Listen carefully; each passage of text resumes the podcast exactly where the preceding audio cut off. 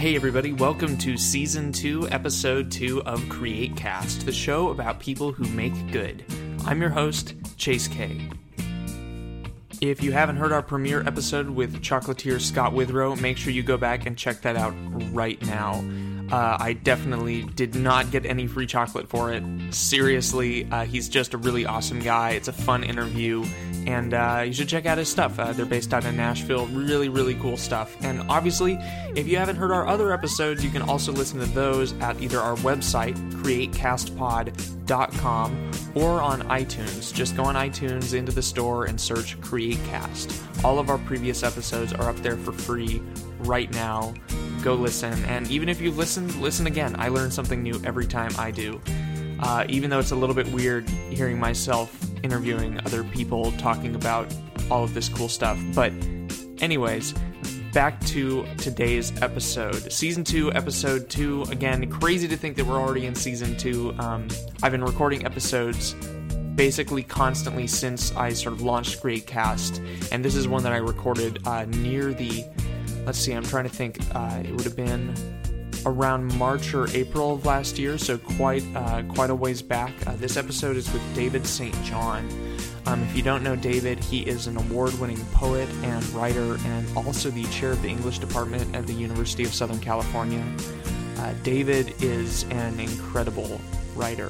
Um, and luckily, he was kind enough to share one of his poems with us and uh, that's sort of tacked on at the end of the podcast here. So make sure you stick around after the interview to hear his poem. Um, again, just, I mean, really, really cool, and, and it's so different. Uh, I love to read poetry, but when you hear it recited by the author, it's a really different experience. And, and we talk a little bit, we, we talk about that a bit in the episode, but then we also talk about just his sort of upbringing as a creative person, you know, how he got involved in music and, and writing and and just uh, sort of lyrics as a gateway to his poetry. So as a musician, that's that's really cool for me. Again, David is a true inspiration.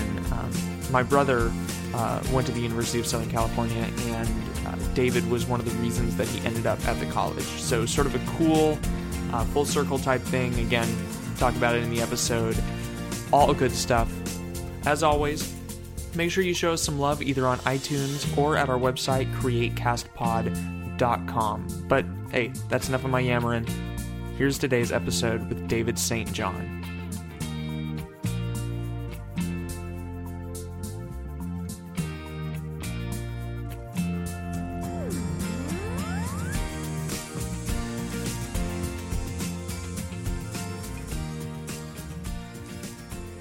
All right, hey everybody, we're sitting here with David St. John, incredible poet, um, professor here at USC. Uh, this is really cool for me because um, I'm sure you know that uh, one of my brother's reasons for coming to USC in the first place was for you. So it's kind of a cool full circle thing that I get to sit down with you, and uh, I really appreciate you taking uh, the time to come on the show. Well, it's really a pleasure, Chase, and it's you know for me having the connection to Michael, to your brother. Um, gives a sense of perspective and dimension, and something that I really love about doing what I do. I get to see the friends, I get to see the siblings, I get to see actually even, you know, the children of people who were once my students. But that's because I was, like, I started teaching when I was about seven years old. See, I mean, yeah, tell me a little bit about that. How did sort of maybe writing and poetry find its way into your life? I actually, uh, you know, you've heard me tell this story, but I actually got into writing somewhat from being in really bad rock and roll bands. And uh, what I discovered quickly was that the thing I did best was to write lyrics. And I came from a family that had books all around. And so I grew up reading books, and I grew up reading both stories and poems that were there. And by the time I was in high school, I became really interested in what language could do and what poems could do.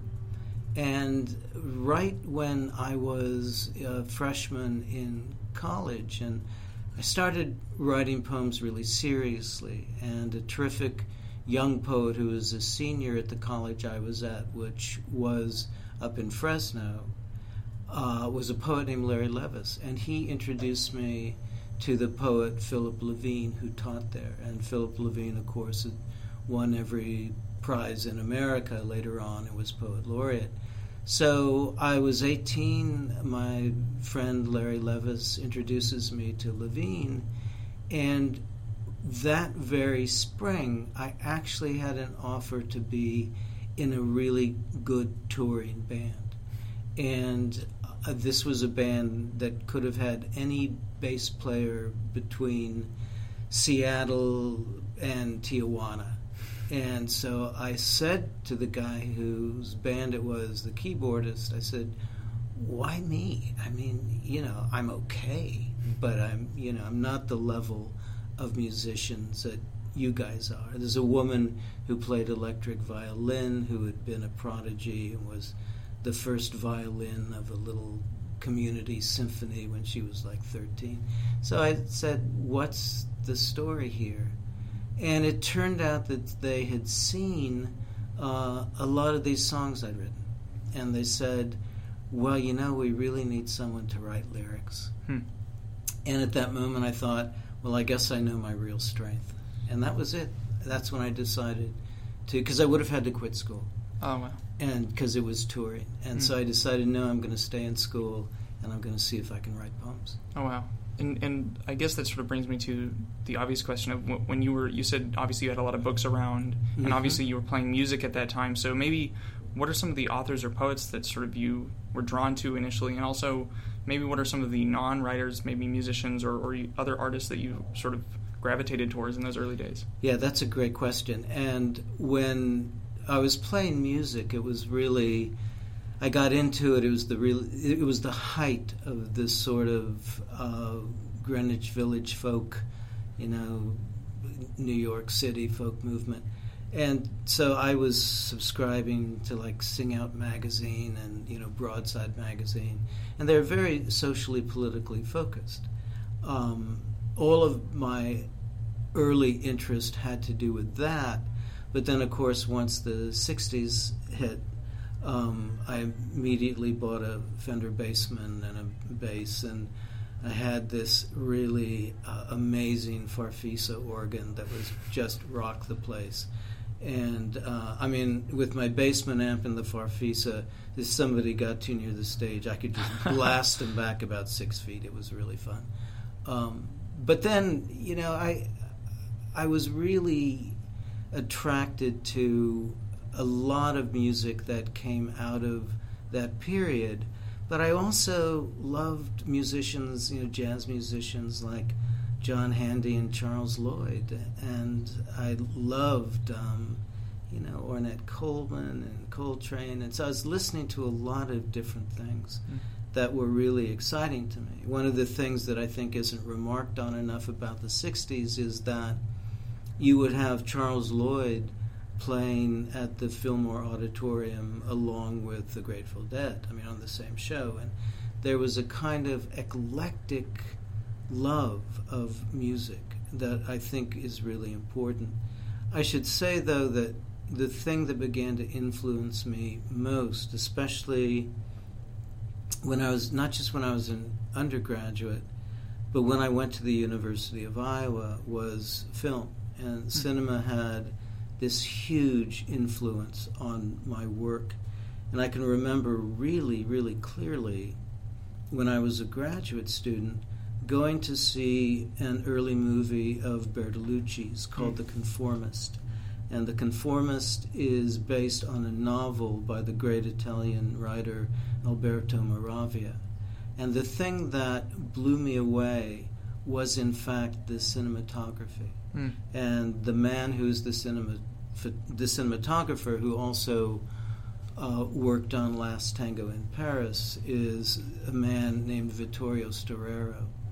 And there's a scene early on in the movie The Conformist where the protagonist and his wife are having this highly charged, highly sexually charged argument. And they're in a room, the f- film's in color, but it's a room that uses old film noir kind of lighting. So this light's coming through the Venetian blinds in sort of strips and bars.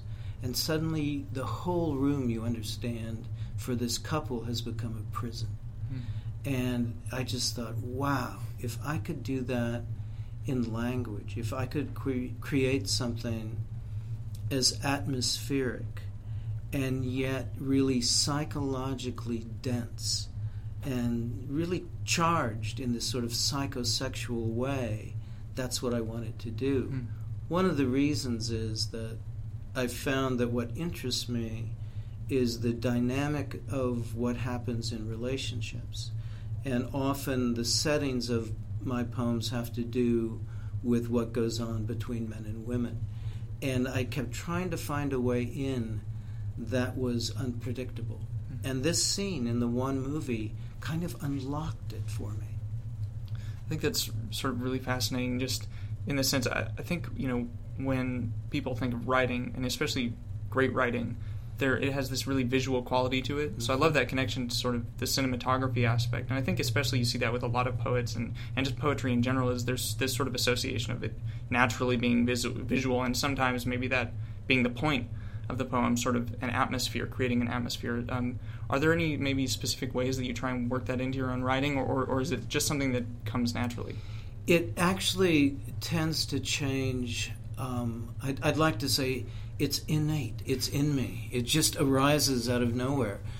But it actually depends on the situation I'm trying to sort of manifest in the language. I think, again, the thing about poems, and, and you've heard me say this, is that poems are little pieces of consciousness. They're a writer's sensibility and his or her reckoning with whatever the experience that's being talked about, but in a way that's enacted in language.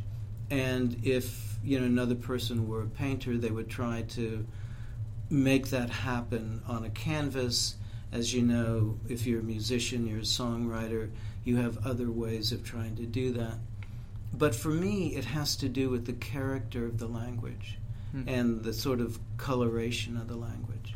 It's really uh, interesting. I was listening to um, an interview the other day with uh, a person who translates ancient poetry, mm-hmm. and he was talking about how uh, when translating something that sort of old, there's not necessarily certain words sort of just don't exist or certain terms of phrases uh, you know don't exist and it's sort of trying to take those and say okay well how, how do i do this and, and it, you know sometimes it's more about recreating the feeling than it is necessarily about you know a direct translation which i think you know, I think when we think about it, maybe just prose, that's sort of hard to grasp, but I think it makes a lot of sense with poetry.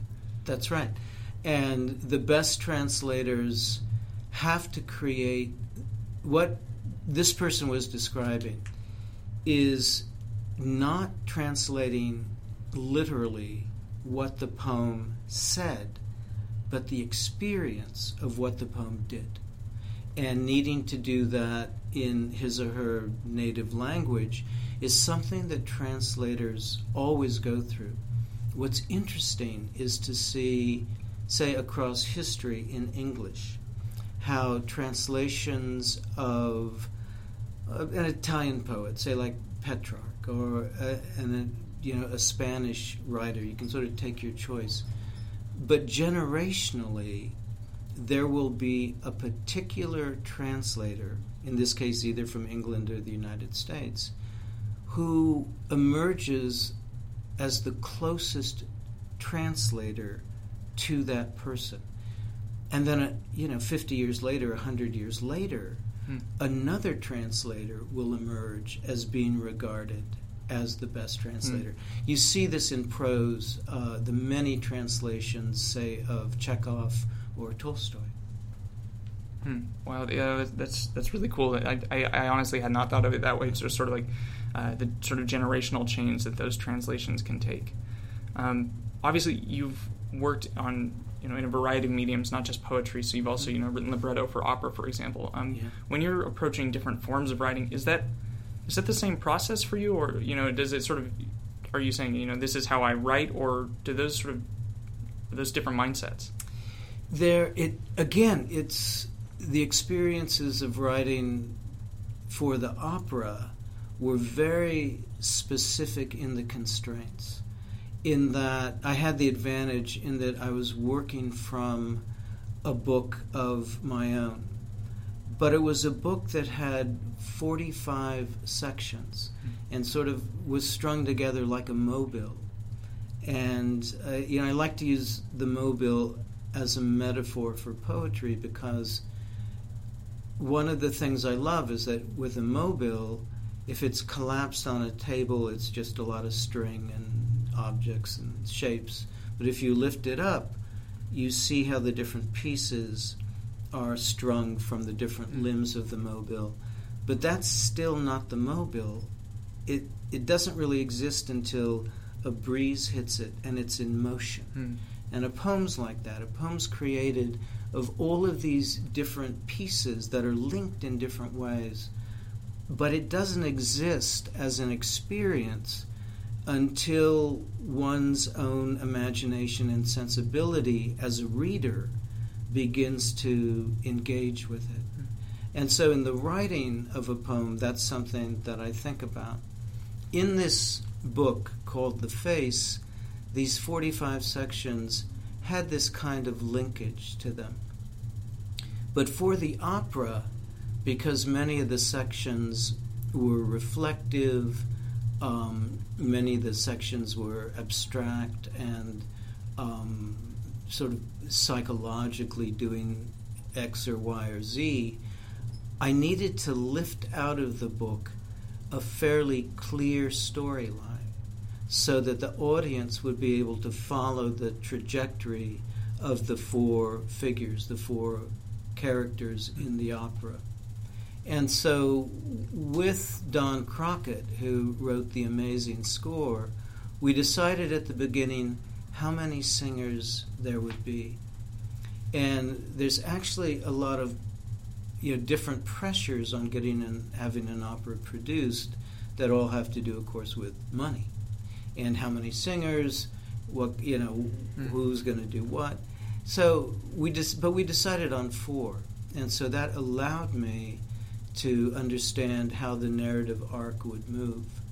And so that was what I did. I, I charted, I think we initially had 14 scenes. One of the scenes we dropped, and two of the scenes we combined. And the other thing that if one writes for music, you know that it takes a lot longer to sing a word than it does to just say a word. So I had to find a way to really cut back on uh, what the different characters, the different singers were actually actually saying. It was mm. incredible amount of fun for me. Oh, that sounds like an amazing experience, I and it's just so cool. Maybe uh, even you know that you were able to take your own work and maybe look at it in in, in a new light. Um, you mentioned sort of the, the idea of the mobile and, and how it's all these different pieces coming together, and I guess that makes me curious. Just and this is something I ask of, of sort of everyone I interview, but where do those pieces come from for you? Do, um, and, and maybe what is the process of creation? For example, when you have a poem, does it start with a phrase and, and just an idea, an image? Where, where does that begin? Yeah, it's all almost always a piece of verbal music. And for me, what a poem is. Uh, a, a, poem persuades not by its argument. I mean, a poem isn't an essay. A poem persuades us by its music, its rhythm, um, the cadences, the way in which the speaker is able to unravel whatever the concern, the thought, whatever they want us to engage with, but in a way that we experience it. So I never trust a poem that wants me to say yes or no. In other words, any poem that asks me to, um, you know, to to say, oh well, to to admire the speaker and his or her, you know, extraordinary deep feelings, or you know the the wonder of what they've just recognized in a revelation, that turns me into being a voyeur. and I can see and watch w- maybe what they experienced. But what a great, di- what a really great writer does, or a great filmmaker, a great you know dancer, a great musician, is that they include you in the experience. They make the experience your experience. And it doesn't matter whether you agree or disagree, you've had an experience that you can really respond to. Hmm. Um, do you maybe have any sort of just closing words for maybe any aspiring writers or young writers or, or just you know anyone who, who wants to, to make interesting things? Yeah, I, I think that you, it really doesn't matter what you end up choosing as your mode as an artist. I think there's some people, if I could have been a painter, I would have loved to have been a painter. And I was, um, I, one of my aunts was a fabulous painter. Um, and every time I, you know, smell, you know, oil paints and turpentine, I get, you know, really like excited in an irrational way. But that wasn't, you know, I, that, I couldn't do that. I could do it in a kind of pedestrian way. Um, I had a much better shot as a musician because I had a certain facility that I could fake it up to a point. But I really realized, you know, by the time I was 18, that there were, were people who were so much more gifted as musicians of all kinds.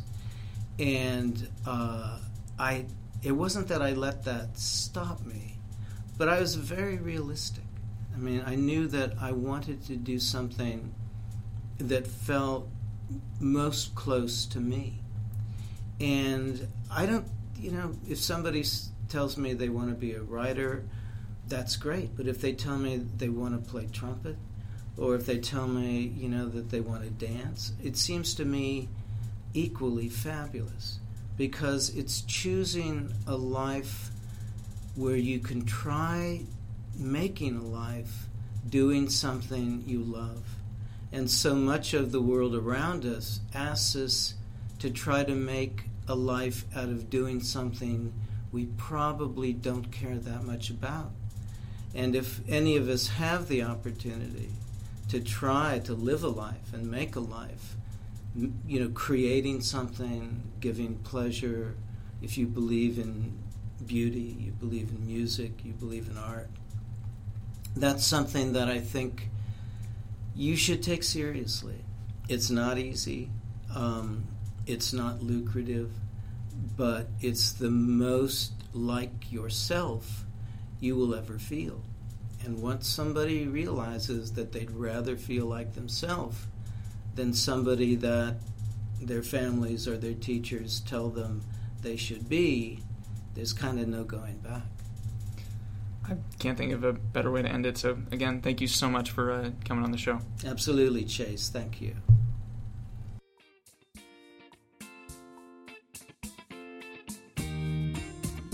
once again, a huge thanks to David for coming on the show. We really appreciate it. He's a great guy and uh, really generous with his time to sit down with me um, and uh, do a little interview and just talk about uh, what it is for him as a writer and as a teacher. So, Again, huge, huge thanks to David. As always, make sure you check out our other episodes at either createcastpod.com or search CreateCast in the iTunes store.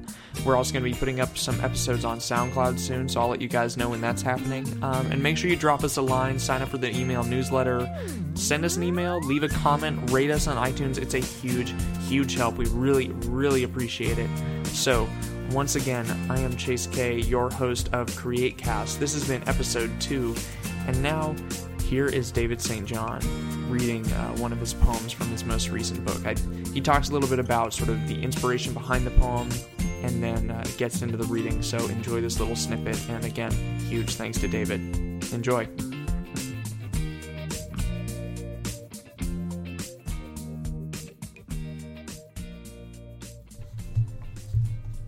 This is a poem from my most recent book, which is called The Auroras.